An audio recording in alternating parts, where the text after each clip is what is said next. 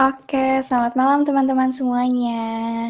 Gimana nih kabarnya? Mentang-mentang hari ini tuh adalah hari libur bersama kali ya, karena ada cutber nih. Semoga aku harap keadaan teman-teman semua di sini tuh baik-baik saja, sama seperti keadaan aku yang juga baik-baik saja. Nah, mungkin teman-teman semua udah ngeliat ya kalau topik pembicaraan kita hari ini adalah self love kok toxic gitu. Tentunya aku nggak sendirian dan buat yang belum kenal aku, halo semuanya, salam kenal. Nama aku Jenis dan aku yang akan menjadi host kalian pada malam hari ini. Supaya aku sendirian, aku ditemani oleh pembicara kita nih yang pastinya keren banget, yaitu Kak Citra Saskia Kairunisa Espesi, yang biasa disapa dengan panggilan Kak Citra, dan merupakan seorang konselor tabula serta praktisi psikologi. Mungkin sebelumnya kita bisa sapa dulu kali ya. Halo Kak Citra. Halo, Jenis. Oke, gimana kabarnya nih Kak? Hari ini libur nggak? Baik, Ma, tapi aku nggak libur hari ini. Oh, Masih ya tetap ampun, kerja. salah satu yang nggak libur ya? Iya. Oke, tapi semangat gak nih Kak untuk ngebawain sesi pada malam hari ini? Masih dong masih dong. Kan untuk menyebar kebaikan kan harus semangat kan ya. Nice banget, ya ampun, betul banget. Apalagi besok juga weekend ya Kak, jadi malam ini bisa Iya. santai-santai istirahat dikit nih. Oke. Oke, nah mungkin, eee, tanpa berlama-lama lagi, untuk Kak Citra bisa langsung dipersilakan aja untuk membawakan materinya. Oke, terima kasih sebelumnya, Jenis. Oke, selamat malam buat teman-teman tabula semuanya. Eee, mungkin dari saya sendiri udah diperkenalkan sama Jenis sendiri selaku moderator dari tabula ya. Nah, jadi di sini mungkin teman-teman, eee eee, saya sebelumnya mengucapkan terima kasih nih ke teman-teman yang udah meluangkan waktunya malam ini untuk mendengarkan topik pada hari ini. Nah, untuk itu topiknya sendiri itu berjudul self love kok toxic gitu ya. Nah, jadi banyak nih teman-teman yang, eee, mikir, "Lah, kan aku udah ngelakuin self love nih," gitu kan ya. Nah, tapi terkadang kita nggak bisa nih bedain antara kita ngelakuin yang namanya self love atau memang kita itu lagi ngadain yang namanya kayak, "Oh, ini terlalu manja," gitu. Nah, jadi yang manja ini yang kita katakan toxic gitu loh, teman-teman. Nah, eee, ini izin mau share materi dulu. Kira-kira bisa ya? Sebentar ya, teman-teman ya. Aduh, bisa nggak ya? Sebentar. Halo, Jenis? Yes, Kak, ada yang bisa aku bantu? Oke, aku kayaknya mau share materi dulu nih, eee, sebentar ya. Oke, Kak. Mungkin untuk teman-teman di sini semuanya nanti yang habis selesai tabula talks-nya nih masih mau baca-baca, recap ulang apa sih yang dibicarain hari ini, bisa dicek aja nanti materi yang mau di-share sama Kak Citra kali ya. Oke, ini, eee, kalau aku bisa ya kirim materinya nggak ya? Atau boleh dibantu nih, eee, dari Boleh, Kak. Jenisnya, itu aku udah kirim, boleh Oke. di-share? Siap, sambil aku coba share sekarang ya. Oke. Eee, mau share screen atau mau bentuk share filenya aja, Kak? Boleh di filenya aja nggak papa. Jadi nanti teman-teman bisa ngelihat. Siap, udah aku kirim ya, Kak. Oh, udah ya? Oke, Yes. sekarang teman-teman udah bisa ngelihat ya, Jenis ya? Udah bisa. Oke. Nah, jadi di sini kita ngelihat dulu nih di poin pertama, mengenai self love. Mungkin, eee, kita juga tahu kan ya kalau self love itu sama dengan self care gitu kan. Nah, jadi biar kita kalau self love ini kan lebih banyak nih gambarannya gitu. Jadi di sini kita lebih mengacu kepada self care-nya dulu ya, teman-teman tabula ya. Nah, jadi, eee, di sini untuk pengertian self care ini sendiri itu, eee, gimana kita melakukan suatu tindakan yang disengaja untuk memelihara kesejahteraan fisik, mental, dan emosional kita. Jadi di sini ketika kita melakukan yang namanya self-care itu sendiri, kita itu berkontribusi pada pertumbuhan pribadi kita, pengembangan identitas kita yang bisa lebih kuat, rasa kesadaran diri yang kita yang tinggi, dan hubungan kita yang lebih kaya dengan diri kita sendiri. Nah, jadi di sini teman-teman, eee, udah klik ya mengenai pengertian dari self-care self-care sendiri gitu kan ya. Nah, mungkin teman-teman juga udah pada tahu lah ya pengertiannya itu seperti apa. Nah, kemudian di sini slide berikutnya, itu di mana untuk self-care sendiri itu banyak juga nih jenisnya teman-teman. Nah, untuk jenisnya di sini dari saya pribadi itu menjabarkan ada 8 jenis self-care sendiri. Mungkin teman-teman sendiri, eee, mengetahui nih jenis eee, jenis self-care itu seperti apa. Tapi teman-teman nggak tahu nih, oh ternyata jenis self-care ini ini ya bagiannya, gitu. Nah, daripada penasaran, langsung aja untuk self-care yang pertama itu jenisnya yaitu physical self-care. Nah, jadi di sini namanya fisik ya teman-teman ya, artinya kita melakukan yang namanya perawatan tubuh, itu adalah suatu bagian dari self-care juga teman-teman. Jadi di sini physical self-care ini sendiri berfokus pada kegiatan yang dapat menunjang kesehatan fisik kita agar tetap bugar gitu loh. Nah, jadi sebenarnya nggak melulu itu kegiatannya seperti kayak olahraga gitu. Jadi di sini dalam, eee, physical self-care ini sendiri itu ada 3 pokok yang perlu teman-teman tabula catat. Jadi di antaranya itu seperti kayak kita melakukan yang namanya pola tidur teratur, kemudian kita melakukan, eee, yang namanya, eee, menjaga asupan nutrisi dengan baik, kemudian barulah yang namanya olahraga. Nah, jadi di sini cara teman-teman untuk menerapi physical self-care ini sendiri yaitu ya seperti sama-sama kita ketahui ya teman-teman ya, untuk fisik gitu loh ya, gitulah ya. Eee, jadi harus tidurnya nggak jangan begadang gitu, terus habis itu jangan forsir tubuh itu jika memang teman-teman tabula itu butuh banget buat istirahat gitu, jangan dipaksain. Kemudian, eee, olahraganya ringan-ringan aja nih. Jadi kalau nggak suka yang olahraga berat, jadi teman-teman bisa ngelakuin yang namanya yoga, bersepeda, ataupun rutinitas peregangan lainnya. Nah, kemudian itu teman-teman juga bisa melakukan aktivitas aktivitas positif lainnya yang teman-teman senangi. Nah, ketika teman-teman sudah melakukan hal tadi, itu teman-teman sudah menggunakan jenis self-care di bagian fisik, seperti itu. Kemudian yang kedua, itu mengenai emotional self-care. Nah, jadi untuk emotional self-care ini sendiri, itu termasuk dalam upaya mengendalikan emosi diri, teman-teman. Jadi, teman-teman bisa memahami dan mengenali diri itu dengan memperhatikan penyebab timbulnya emosi pada diri dan pola pikir teman-teman semua. Ketika teman-teman sudah, eee, memperhatikan, kemudian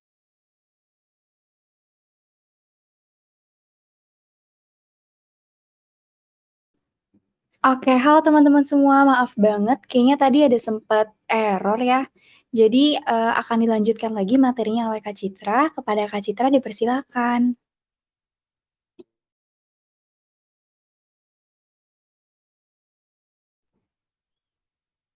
Oke, Kak Citra, halo? Halo, iya. Oh, Jadi iya iya, bagaimana ya tadi berhentinya? Tadi udah sampai di emotional self-care ya, Kak? Oke oke, berarti udah di emotional self-care ya? Oke Yes. teman-teman, eee, mohon maaf tadi ada kesalahan teknis ya, jadi kita lanjut lagi nih. Nah, untuk emotional self-care ini sendiri, itu bagaimana teman-teman, eee, melakukan upaya untuk mengendalikan emosi diri teman-teman semua. Jadi pahami ketika teman-teman itu, eee, muncul stimulus yang nggak bagus pada emosi teman-teman semua, kemudian itu cari tahu solusinya untuk mengatasi hal tersebut dan jangan lupa untuk tetap aware, jadi jangan memendam emosinya itu sendiri. Jadi apabila rasa emosi tersebut nggak bisa teman-teman kendalikan dengan baik, itu bakal dikhawatirkan diri teman-teman akan menjadi toksik bagi orang-orang sekitar. Nah, jadi ada beberapa cara yang dapat teman-teman terapkan untuk mengontrol emosi teman-teman semua, yaitu seperti teman-teman melakukan yang namanya kegiatan journaling, kemudian melukis, ke yang hobi ngelukis ya, terus memasak gitu kan ya. Nggak hanya itu aja, teman-teman bisa melakukan, eee, forgiveness untuk diri teman-teman sendiri dan orang lain juga sebagai cara teman-teman untuk mengontrol dan meredakan emosi. Nah, dengan begitu, lambat laun itu emosi teman-teman akan melunak gitu loh dengan pengenalan emosi tadi. Nah, ketika teman-teman sudah melakukan hal tersebut, itu teman-teman sudah menggunakan atau mengetahui dan menerapkan jenis self-care di bagian emosional, seperti itu. Nah, kemudian jenis yang ketiga nih lagi teman-teman itu ada yang namanya spiritual self-care. Nah, di sini adalah suatu kegiatan yang kita lakukan gunanya untuk menemukan, memperdalam, dan menjaga hubungan kita dengan Tuhan, seperti itu. Jadi apabila uh, teman-teman semua itu sering menerapkan spiritual self-care ini, itu akan terbentuk kedamaian batin ya teman-teman ya. Tapi di sini kita lebih ke arah untuk jiwa teman-teman semuanya. Percaya deh kalau memang teman-teman melakukan hal tersebut. Jadi, eee, adapun kegiatannya mungkin teman-teman udah pada tahu ya, seperti kita melakukan ibadah, terus ikut serta dalam acara keagamaan, kemudian memperja eee, mempelajari dan memperdalam kitab kita. Jadi ke ketika kita melaksanakan spiritual self-care, itu ternyata kita sudah menerapkan yang namanya jenis-jenis self-care nih teman-teman. Nah, kemudian di personal self-care ini sendiri, itu bagaimana teman-teman melakukan kegiatan yang mengutamakan pada kepribadian diri dan identitas teman-teman semuanya. Jadi di sini untuk personal self-care sendiri ya teman-teman ya, teman-teman harus paham nih kelebihan dan kelemahan diri kita gitu. Jadi kemampuan kita memahami perspektif diri kita, kemudian kita tahu bagaimana apa nih kegiatan yang membuat kita nyaman, seperti itu. Dengan hal tersebut, kita akan mendapatkan penerimaan diri, mempermudah kita dalam bersosialisasi, dan memahami hubungan kita dengan diri sendiri dan orang lain. Nah, empat jenis tersebut, uh, sampai di sini udah paham ya teman-teman ya. Sekarang kita lanjut lagi nih ke jenis-jenisnya. Nah, seperti kayak intellectual self-care. Ternyata intellectual self-care ini sendiri juga termasuk dalam jenis self-care ya teman-teman ya. Di sini bagaimana kita melakukan kegiatan yang kita suka dan menantang daya pikir kita. Jadi di sini kita mempelajari suatu hal baru yang tentunya akan menantang kemampuan teman-teman semua. Contohnya nih seperti kita mencoba untuk uh, mempelajari bahasa baru, misalnya kita minim di English gitu kan ya, kita coba bahasa Inggris atau Rusia atau segala macam, itu kan men-challenge diri kita tuh, intelektual kita, seperti itu.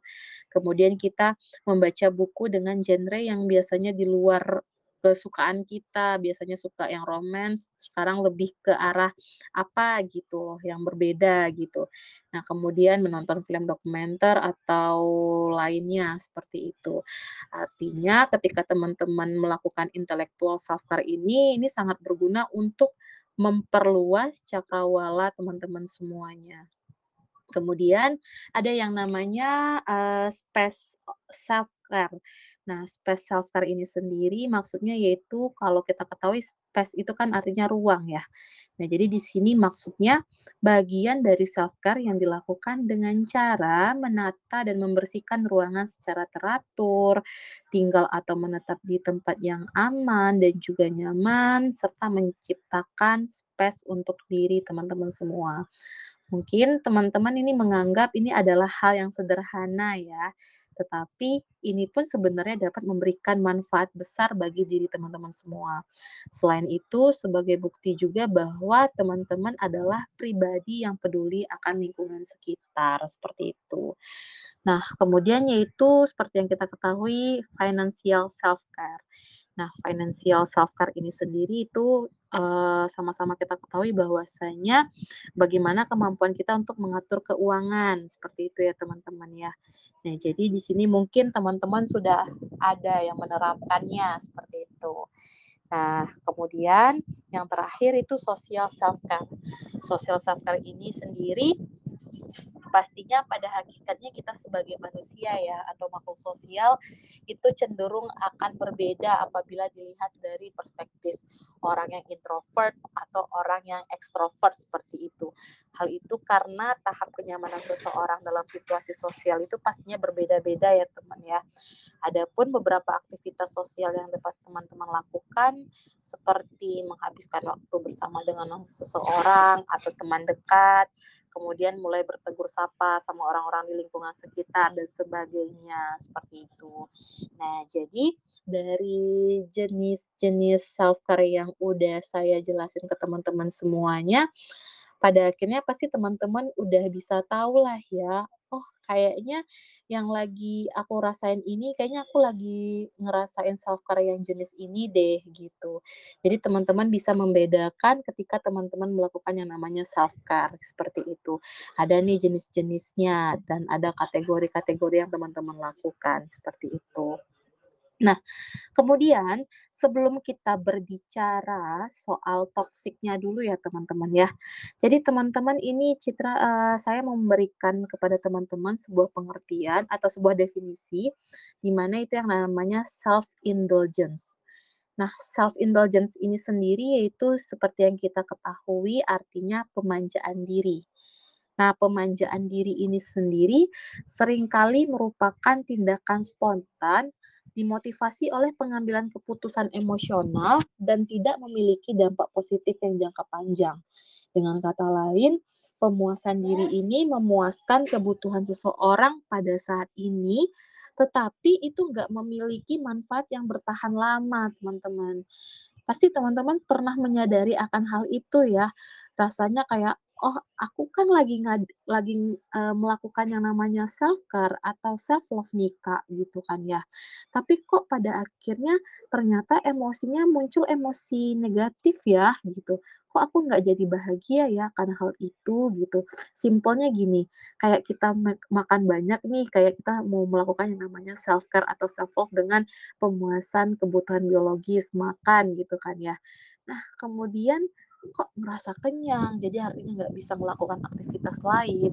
Nah, itu sudah termasuk dengan hal toksik seperti itu, teman-teman.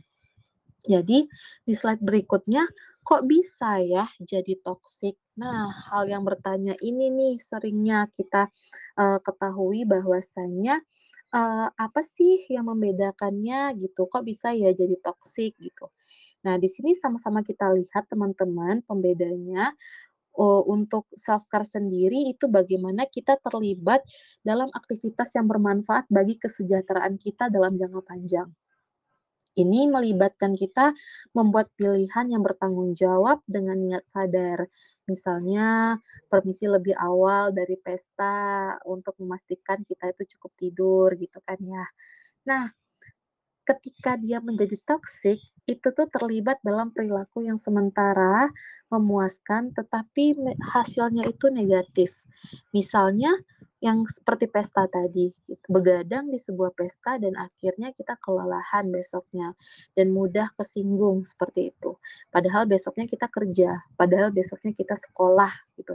Ataupun ada kegiatan aktivitas yang urgent gitu kan ya, karena kita melakukan self love tadi malam, terus akhirnya kita merasakan, oh ini kayaknya nggak bagus deh, besoknya aku ngerasa capek, aku emosinya jadi nggak kontrol seperti itu. Nah, pasti teman-teman pernah ngerasain hal-hal seperti itu ya, teman-teman ya. Nah, itu yang dikatakan toxic seperti itu, teman-teman.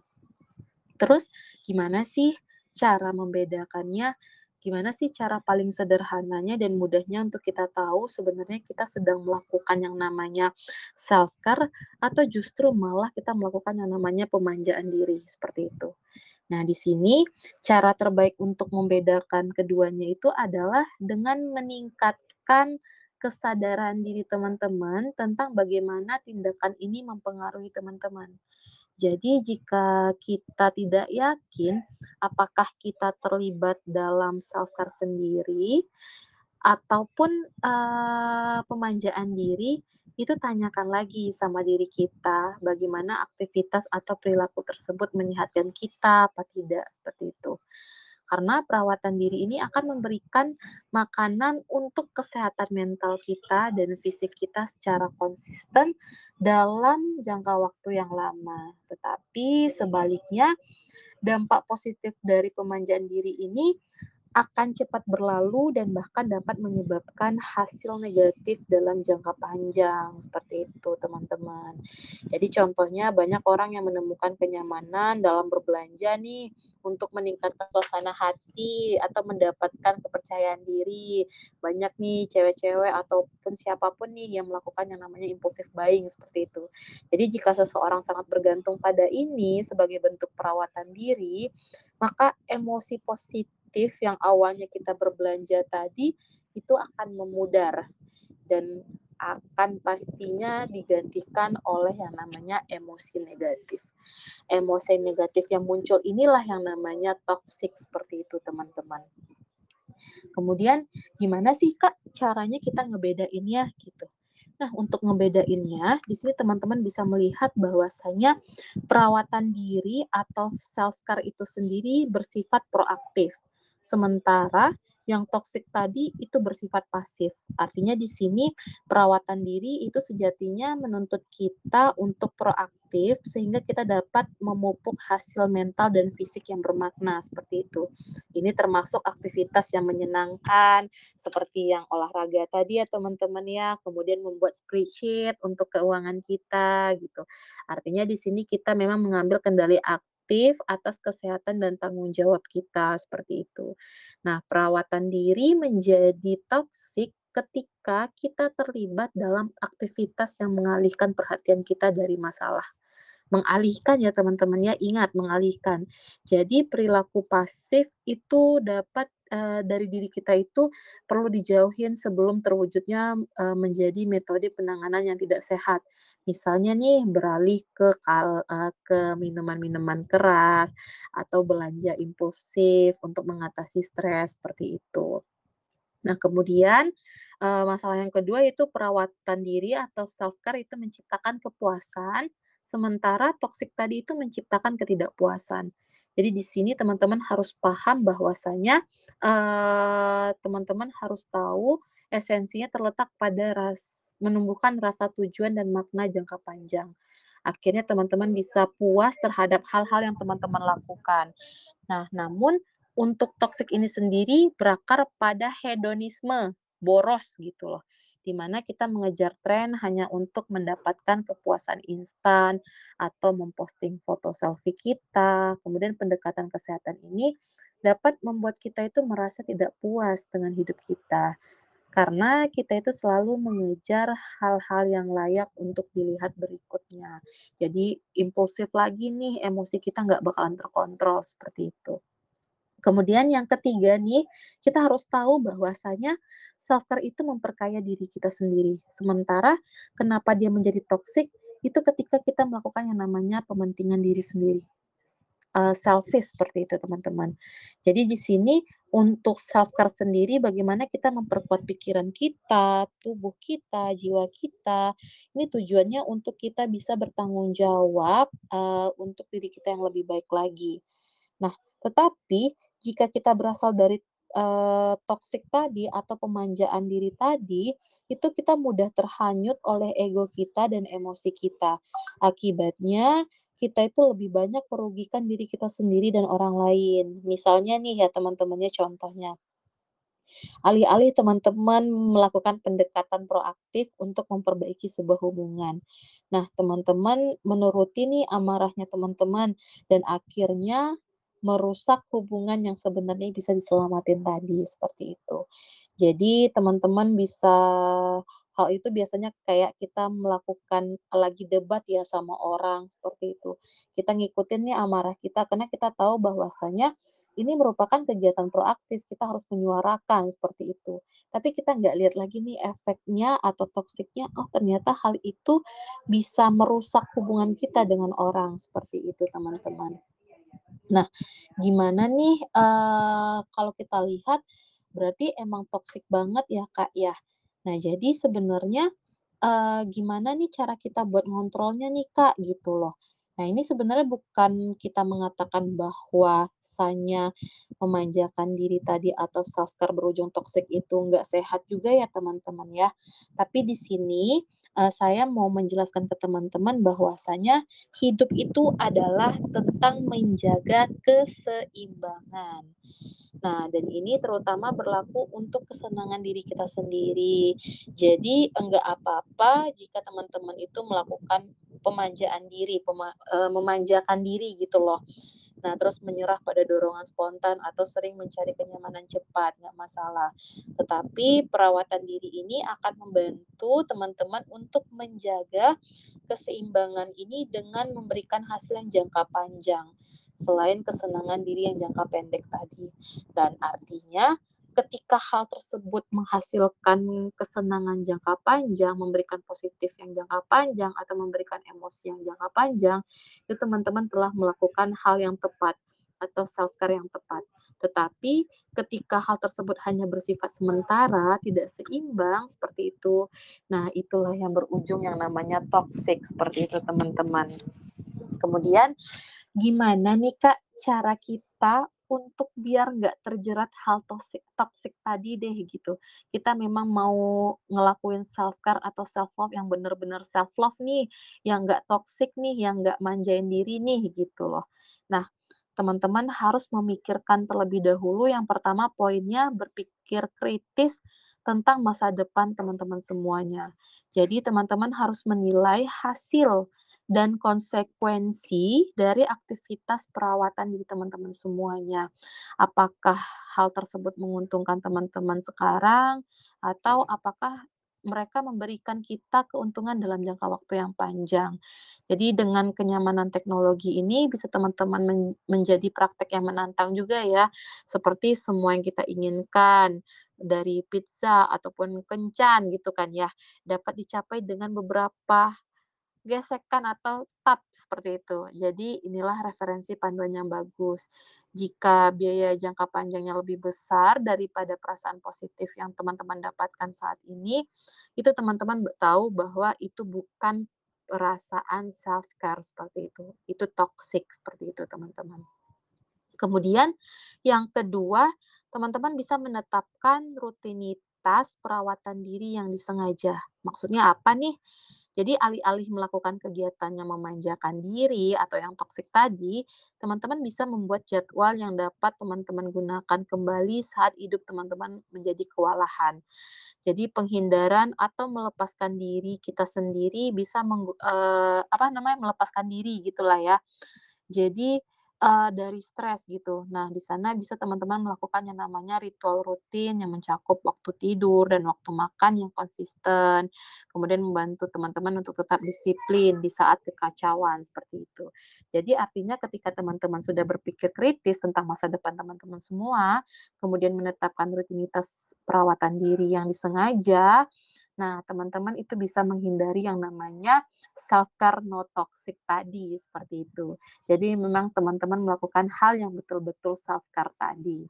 Nah, yang terakhir, di sini bagaimana sih cara kita melakukan yang self-care tadi, Kak? Gitu kan ya.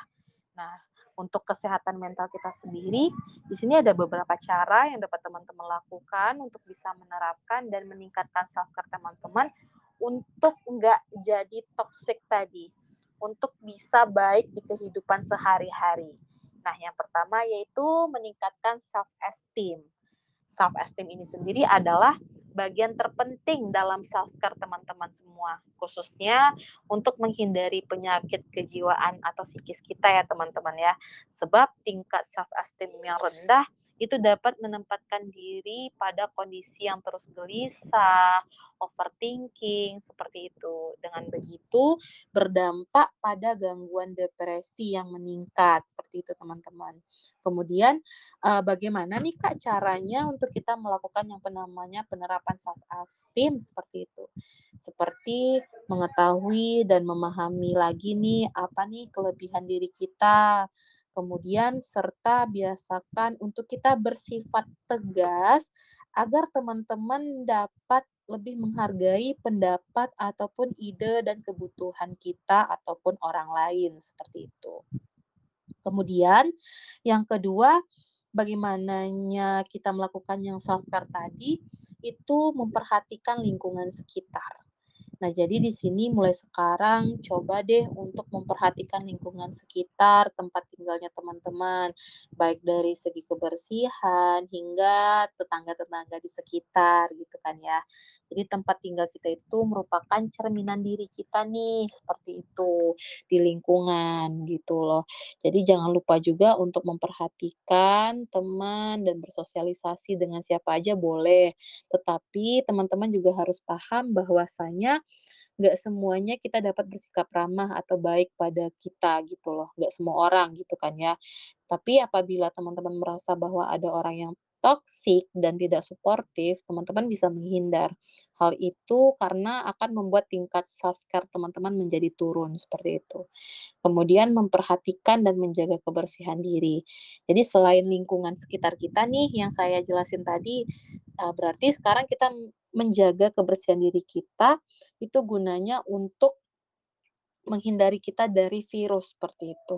Jadi bisa dilakukan yang yang awalnya nggak suka mandi gitu kan ya, jadi sering mandi untuk membersihkan diri dari kotoran-kotoran apa pun yang menempel gitu kan ya. Walaupun kita nggak main tanah atau apa pun, tapi kan udara itu kan merupakan suatu hal yang membuat mendapat mendatangkan virus seperti itu teman-teman gitu.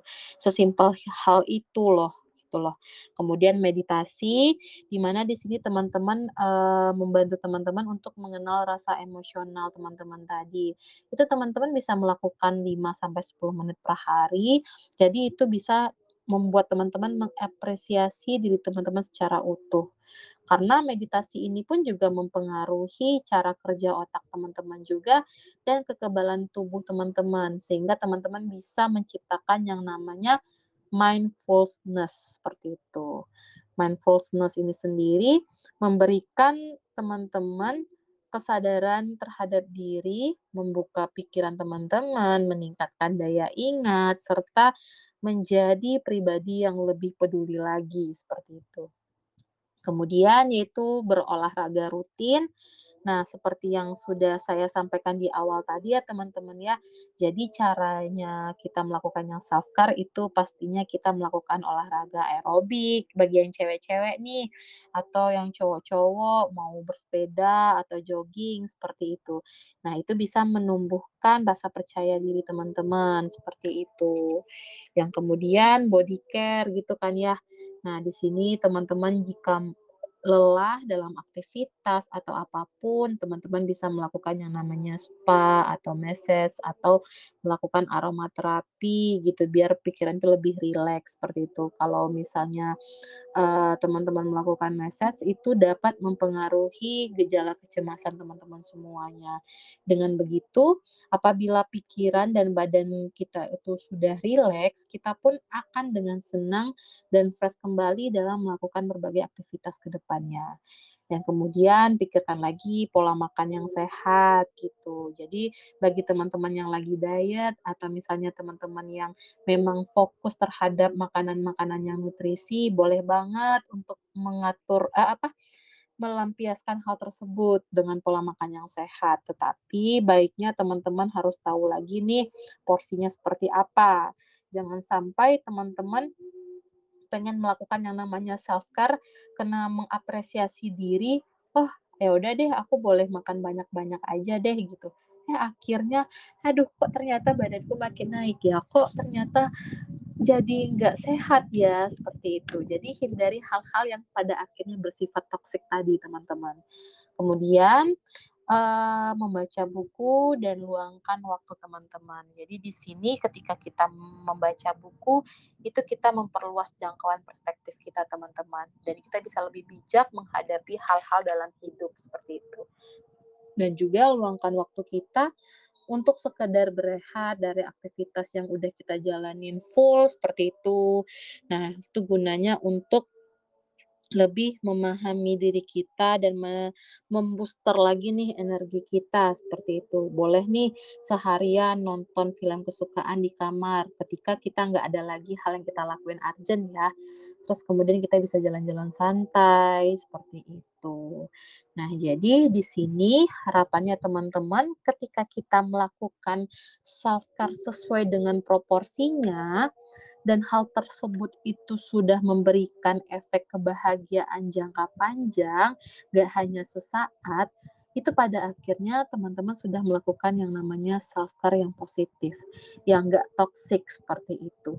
Jadi jangan alih-alih, "Oh, kita lagi melakukan yang namanya self-love kok, self-care kok," gitu. "Why not? Kenapa enggak?" Gitu kan ya. Tapi ternyata hal tersebut ada dampak negatif dan itu yang harus kita sadarin. Jadi keseimbangan tadilah yang teman-teman harus terapkan. Jadi pada dasarnya self-care itu adalah serangkaian kegiatan yang dapat meningkatkan energi positif di dalam diri agar dapat berfu berfungsi dan bisa berproduktif dengan baik, baik itu fisik maupun psikis kita. Jadi sebenarnya self-care itu bukan selfish loh, bukan egois loh. Karena apabila kita telah menerapkan self-care dengan tepat dan baik, lambat laun produktivitas akan meningkat dan mood juga akan jauh lebih baik sehingga kita memiliki energi untuk merawat orang lain pula. Ketika diri kita sudah terperhatikan, maka tidak menutup kemungkinan baik dari pasangan, orang tua, bahkan orang-orang yang membutuhkan kita, kita bisa membantunya seperti itu. Pada akhirnya memelihara pikiran, tubuh, dan jiwa kita secara sadar itu memastikan bahwa kita dapat tampil lebih baik untuk diri kita dan orang-orang yang kita cintai. Seperti itu, teman-teman. Oke, sekian dari saya. Saya kembalikan ke Jenice. Oke, terima kasih Kak Citra atas materinya. Jujur sangat insightful banget ya, karena ternyata ada banyak jenis self-care nih teman-teman. Dia cuman kayak mencintai diri sendiri, menerima kekurangan, enggak, tapi sebenarnya dibagi jadi beberapa kategori gitu ya, Kak? Iya benar, ada berpa beberapa kategori itu. Iya, apalagi di tengah-tengah yang kayak akhir-akhir ini kayaknya lagi banyak banget nih yang menggaung-gaungkan self-care, self-love gitu-gitu. Nah, kayaknya lebih Iya, baik kalau misalnya kita bisa tahu mana yang tepat gitu ya, Kak? Bener, jadi jangan sampai nanti alih-alih, "Eh, aku lagi ngada eee, ngerasain self-care kok," gitu kan ya. Eh, tahu-tahunya ternyata menimbulkan hal yang negatif gitu, atau ternyata itu, eee, cuman ngerasain sementara gitu loh, ah, dan ternyata itu yang dikatakan toxic tadi, seperti itu, Jenice. Iya, berarti, eee, akan lebih bijak juga kalau misalnya dari kitanya bisa ngebedain dan milih jalan yang emang tepat ya, Kak? Benar, simpelnya gimana kita membedain keseimbangan tadi itulah gitu. Kita kan bisa merasakan hal itu baik apa enggak untuk diri kita kan ya, gitu. Betul. Oke, kalau gitu nah, eee, untuk teman-teman yang ingin bertanya bisa tulis aja nih pertanyaannya ke kolom komentar untuk dibantu jawab oleh Kak Citra, atau mungkin yang ingin bertanya secara langsung bisa raise hand aja, biar nanti bisa berbicara secara langsung. Sambil menunggu, ternyata kita udah punya 1 penanya nih, Kak, aku izin bacain ya. Oke. Oke, ini pertanyaannya dari anonimus, eee, "Halo Kak Citra, gimana sih cara ngebedain self-love yang baik dengan egois? Kayak misalnya, saya mau istirahat dari kerja dengan ambil cuti, tapi ternyata ada teman kantor yang bilang egois karena ninggalin kerjaan divisi." Oke, jadi kita itu mau ngen eee, ngelakuin yang namanya self-love ya, gitu kan ya. Jadi mau istirahat dulu nih gitu, mau mikirin diri kita sendiri dulu nih, gitu kan ya. Tapi ternyata ada teman kantor yang bilang kita egois karena ninggalin kerjaan ke divisi la ke divisinya gitu kan ya. Nah, di sini kita harus tahu dulu nih, kita nggak boleh ninggalin tanggung jawab dulu gitu. Jadi alih-alih, "Oh ya udah aku ngelakuin self-care nih," gitu kan ya, tapi kerjaan nggak diselesaikan gitu, artinya itu merugikan orang lain, seperti itu. Nah, tetapi ketika, eee, dari teman-teman Tabula itu udah melakukan yang namanya pemenuhan tanggung jawab, udah kerjaan udah selesai nih gitu, dan teman-teman mau melakukan cuti atau segala macam, seperti itu. Nah, ketika teman-teman lain menganggap itu merupakan suatu kegiatan yang egois atau selfish, itu sebenarnya pemikiran teman-teman dari rekan kerjanya yang udah salah, seperti itu. Artinya kenapa salah, karena ketika kita sudah melakukan yang namanya kewajiban, kita wajib dong mengambil hak kita gitu. Hak kita apa? Yaitu cuti untuk kita melakukan yang namanya self-care, seperti itu. Tetapi ketika kita meninggalkan pekerjaan atau enggak melakukan kewajiban, tapi udah terus-terusan nih menuntut hak dengan cuti atau segala macam, artinya itu kita sudah melakukan yang namanya self-care tapi toxic, seperti itu, Jenice. Oke, jadi mungkin yang penting self-care boleh, yang penting tetap bertanggung jawab gitu ya, Kak? Jangan sampai Benar. tinggalin kewajibannya nih. Iya, bener. Jadi kita harus tahu dulu nih tanggung jawab yang kita jalanin udah sesuai nggak ya, apakah nggak ada lagi nih pikiran-pikiran negatif dari orang. Tetapi ketika kita rasanya sudah memenuhi deadline yang bakal kita selesaikan di saat tersebut, tetapi ada hal lain nih, orang yang menganggap bahwasanya, "Oh belum selesai," atau bagaimana. Nah, itu kan bukan hal yang bisa kita kontrol lagi kan ya. Tetapi hal urgent yang kita lakukan itu sudah kita jalani sebelum kita melakukan yang namanya self-care tadi, seperti itu. Oke, kalau kayak gitu. Terima kasih Kak Citra atas jawabannya. Semoga untuk Kakak anonim yang bertanya, eee, pertanyaannya terjawab gitu ya. Mungkin selanjutnya ada pertanyaan lagi nih Kak, dari Kak Rahman Hadi. Iya. Kak, gimana kalau udah nyaman pada hal toksik tadi dan susah untuk keluarnya? Kira-kira apa yang harus dilakukan? Oh gitu ya. Jadi ini mau, eee, saya jelas eee, saya, jelasin dulu ya. Ini teman Tabula namanya Rahman Hadi ya, Jenice ya. Nah, jadi di sini bagaimana sih kalau sudah nyaman pada hal toksik tadi, susah untuk keluarnya, apa yang harus dilakukan gitu kan ya. Nah, di sini kita harus tahu dulu nih, ternyata toksik tersebut itu dapat bera berdampak pada kesehatan kita nggak ya, atau memang ternyata berdampak pada kondisi emosi kita, seperti itu. Nah, kita harus mengetahui dulu nih, ternyata itu nggak baik banget untuk diri kita sendiri. Nah, tetapi seperti yang udah saya jelasin tadi nih mengenai untuk cara melakukannya, yaitu dengan self-esteem tadi ya. Nah, self-esteem ini tadi kita harus mengetahui dulu terhadap diri kita bahwasanya, apakah kita ini memiliki, eee, pikiran, perasaan yang rendah terhadap diri kita sendiri. Ketika kita me kita memiliki self-esteem yang rendah, artinya kita memang larut pada hal toksik tadi, seperti itu.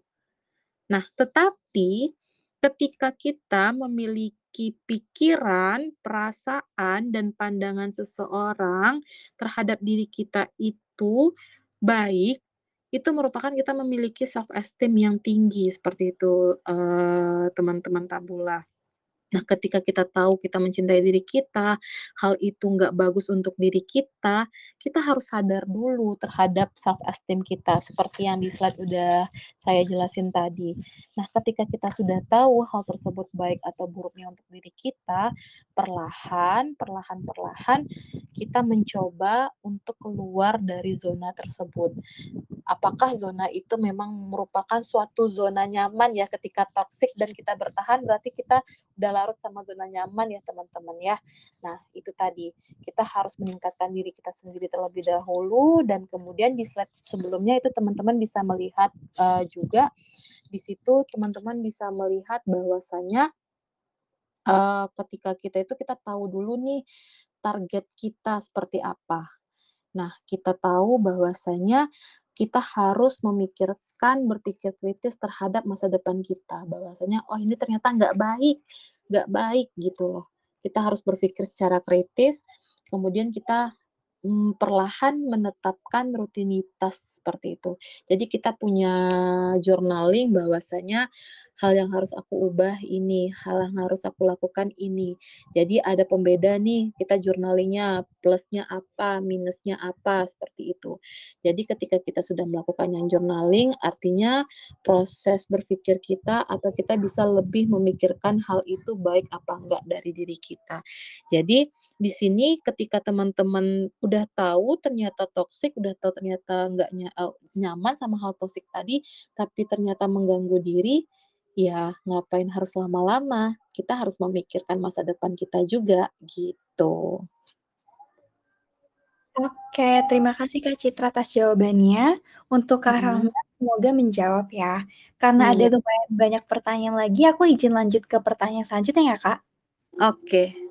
Oke, next dari Kak Smeraldo, eee, Kak, misal kita sudah berusaha dan hasilnya gagal, tapi ada kesempatan lain terbuka, boleh nggak ya ngelepas kesempatan terbuka itu untuk istirahat dari kegagalan yang sebelumnya? Apa itu termasuk kabur dari tanggung jawab? Terima kasih. Oke.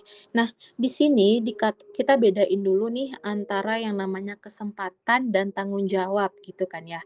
Ketika tanggung jawab itu kan merupakan suatu hal yang memang harus kita lakukan seperti itu. Sementara kesempatan itu bisa dikatakan boleh kita ambil atau enggak. Misalnya nih kalau kesempatan positif misalnya itu kita harus ambil, nah itu bakal menjadikan diri kita lebih baik lagi ke depannya seperti itu. Nah, tetapi nggak kita ambil, ya udah nggak apa-apa, itu bukan merupakan suatu tanggung jawab yang urgent yang harus kita lakukan, seperti itu. Jadi di sini, eee, maksud saya kita bedain dulu nih, apakah kesempatan itu merupakan suatu tanggung jawab yang harus kita lakukan dulu. Nah, jika tanggung jawab itu eh, kesempatan itu bukan merupakan tanggung jawab yang bersifat urgent, kita boleh kok nggak mengambilnya gitu.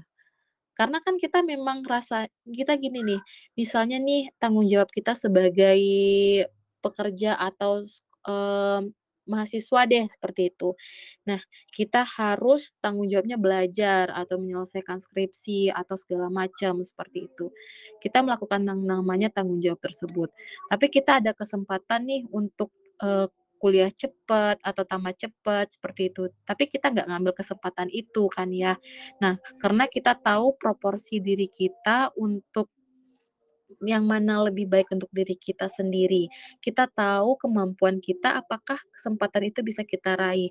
Misalnya kalau misalnya kita me apa namanya, maksudnya kayak, eee, wisudanya cepet gitu kan ya, jadi harus belajarnya ekstra, sementara kita punya penyakit tertentu yang nggak bisa kita harus ekstra, seperti itu. Jadi artinya nggak papa tanggung jawab atau kesempatan itu kita hindari untuk diri kita sendiri, kalau kita ternyata memang rasanya nggak mampu. Karena apa? Sesuatu itu nggak boleh dipaksain kan ya, kita harus menjaga keseimbangan tadi.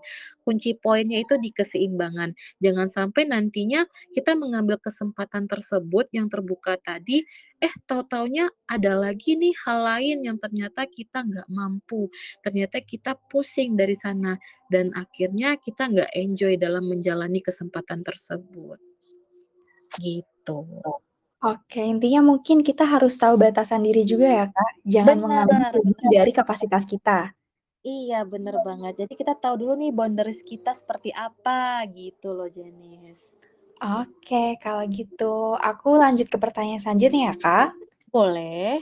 Selanjutnya dari Kak Lifah, "Halo Kak Iya. Citra, izin bertanya, Kak minta tips meditasi buat pemula dong, atau rekomendasi channel YouTube untuk pemula yang mau mulai meditasi." Wah, Kakak sendiri meditasi nggak nih?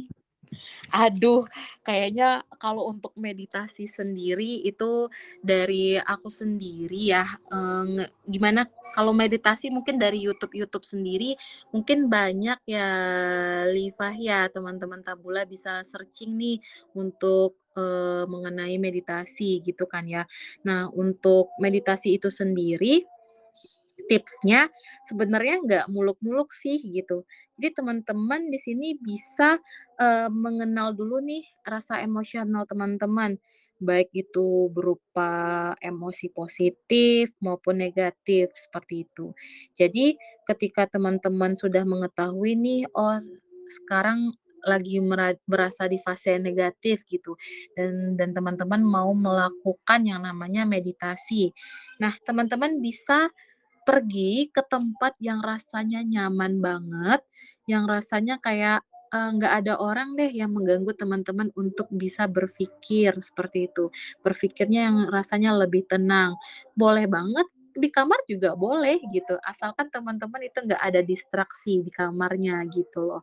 Nah, ataupun di tempat-tempat yang bisa juga di seperti kalau teman-teman kayak di tempat-tempat piknik, ataupun di danau, ataupun segala macam, boleh banget asalkan nggak ada yang mendistraksi teman-teman semua, seperti itu.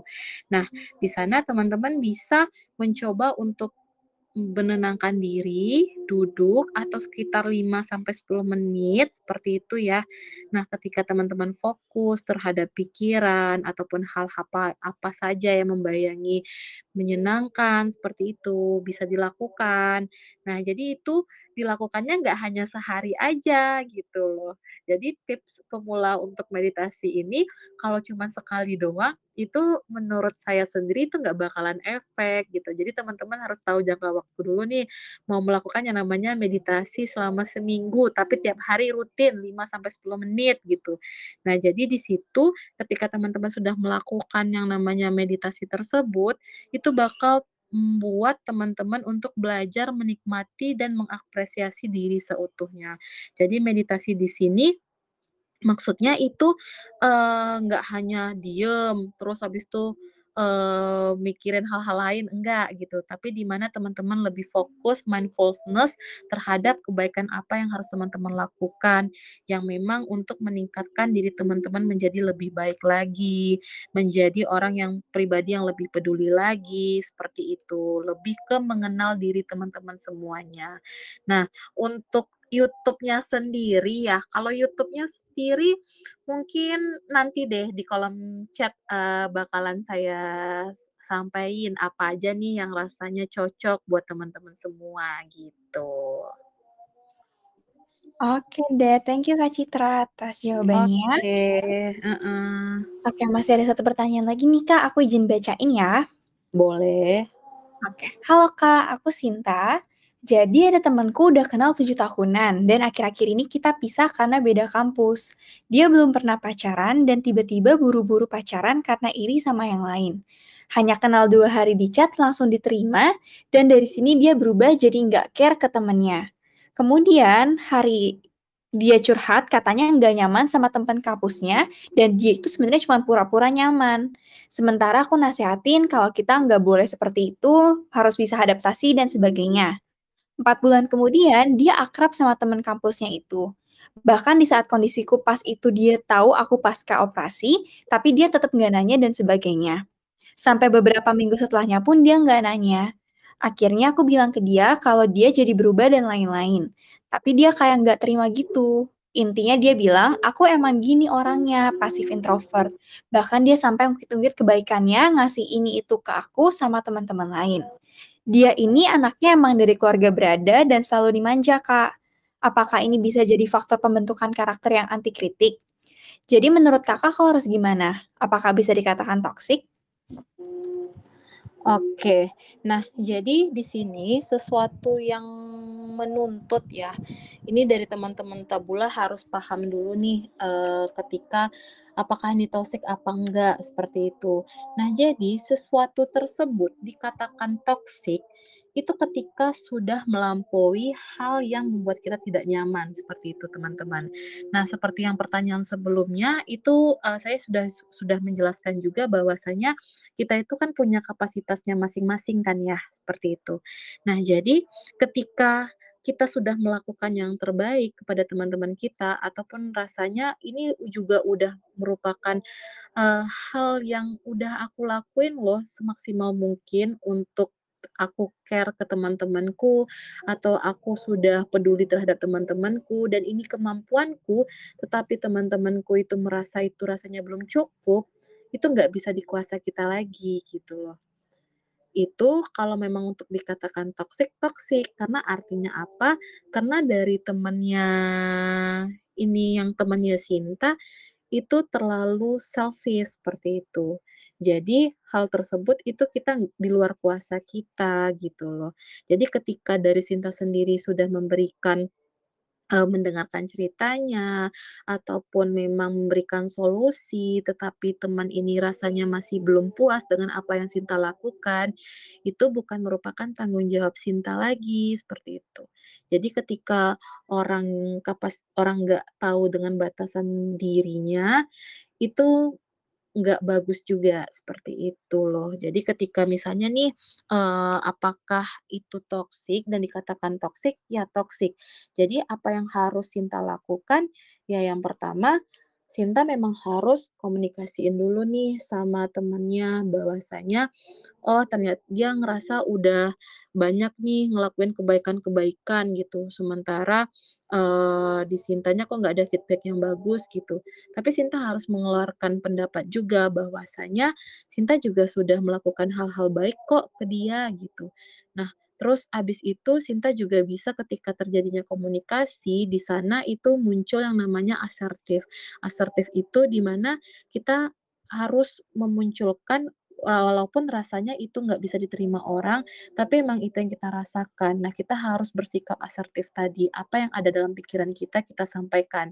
Tetapi jang dengan cara yang lebih baik, seperti itu. Jangan dengan kebawa emosi, "Kan aku udah gini gini gini gini." Jangan, gitu. Jadi intinya bagaimana cara kita menyampaikannya itu yang harus kita perhatikan. Nah, ketika belum diterima juga nih sama si pendengar gitu, rasanya temannya bilang, "Kok enggak kok gini gini." Nah, hal itulah yang baru Sinta sadari bahwasanya, orang seperti ini mungkin kita eee, bisa perlahan untuk menghindar dulu. Itu gunanya juga demi kesehatan mentalnya Sinta juga. Karena kita berada dalam lingkungan yang toksik, itu membuat diri kita menjadi nggak tenang juga, gitu loh, Sin. Oke, terima kasih untuk jawabannya, Kak Citra. Untuk Kak Sinta, semoga jawabannya cukup, eee, memuaskan ya, dan juga bisa diterapkan di ke depannya. Mungkin sedikit info aja nih untuk Kak Liva yang tadi bertanya mengenai tips untuk meditasi, ada bantuan jawaban dari Kak Oh. DFL. Iya, Oke, katanya terima kasih ya udah membantu, Terima udah kasih, memberikan Kak. referensi. Yes, katanya mungkin, eee, kalau dari Kak DFMTL sendiri, untuk meditasi itu dia mendengarkan podcast Nabila Ghassani di Noise, katanya itu cukup membantu Oke. bagi pemula. Oke Gitu, dan ada meditasi untuk ya self love buat. DFMTL. Iya, Nah. kalau kayak gitu. Nah, mungkin tadi menutup sesi tanya jawab kita pada malam hari ini, dari Kak Sin eee, Kak Citra ada yang mau disampaikan lagi sebagai penutup? Jadi di sini, eee, seperti yang saya sampaikan, bahwasanya pada akhirnya itu kita harus memelihara pikiran kita, tubuh kita, dan jiwa kita secara sadar, memastikan bahwa kita itu dapat tampil lebih baik untuk hasrat kita dan orang yang kita cintai. Jadi memelihara pikiran ini nggak hanya dari apa pun ya, baik dari orang pun juga bisa, dari hal-hal yang mengganggu kita juga bisa. Nah, di sana kita bisa untuk memeliharanya, apakah itu merupakan proporsi kita untuk masuk dalam pikiran kita apa enggak, seperti itu. Nah, ini gunanya apa, ya pastinya untuk menciptakan diri kita yang lebih produktif lagi, baik itu untuk fisik kita maupun psikis kita, seperti itu, Janice. Oke deh, mungkin teman-teman di sini juga, eee, bisa itu ya, eee, baca ulang PPT-nya yang tadi udah dikirimin oleh Kak Citra, dan mungkin mulai menimang-nimang nih yang selama dilakuin itu self love atau pemanjaan diri sih. Dan kalau emang itu bukan hal yang dirasa tepat, mungkin teman-teman di sini juga bisa mulai berjalan kali ya ke arah yang lebih benar untuk bisa mencintai dirinya sendiri dengan cara yang tepat juga. Oke, karena waktunya juga sebenarnya sudah mau menunjukkan pukul 8, kalau gitu terima kasih banyak Kak Citra atas kehadirannya di sini. Sama-sama. iya, mungkin aku ingin memberikan sedikit informasi aja nih kepada teman-teman Tabula, eee, setelah ini aku akan memberikan informasi di kolom komentar mengenai sertifikat, giveaway, dan juga sesi konseling yang diadakan di Tabula. Jadi teman-teman semua di sini bisa dicek aja, dan nanti diisi link-nya untuk mendapatkan sertifikatnya. Sekali lagi aku mengucapkan terima kasih ke Kak Citra yang sudah menyempatkan untuk hadir dan juga membawakan materi yang insightful banget. Aku pribadi belajar banyak juga sih dari file yang udah Kakak kirim dan juga dari penjelasan-penjelasan Kakak. Aku harap semoga nanti kita bisa bertemu lagi ya, Kak. Oke, see you. Oke, kalau gitu terima kasih juga teman Tabula semuanya. Sampai jumpa. Terima Terima kasih. kasih teman-teman semuanya. Izin live ya. Iya, terima kasih, Kak.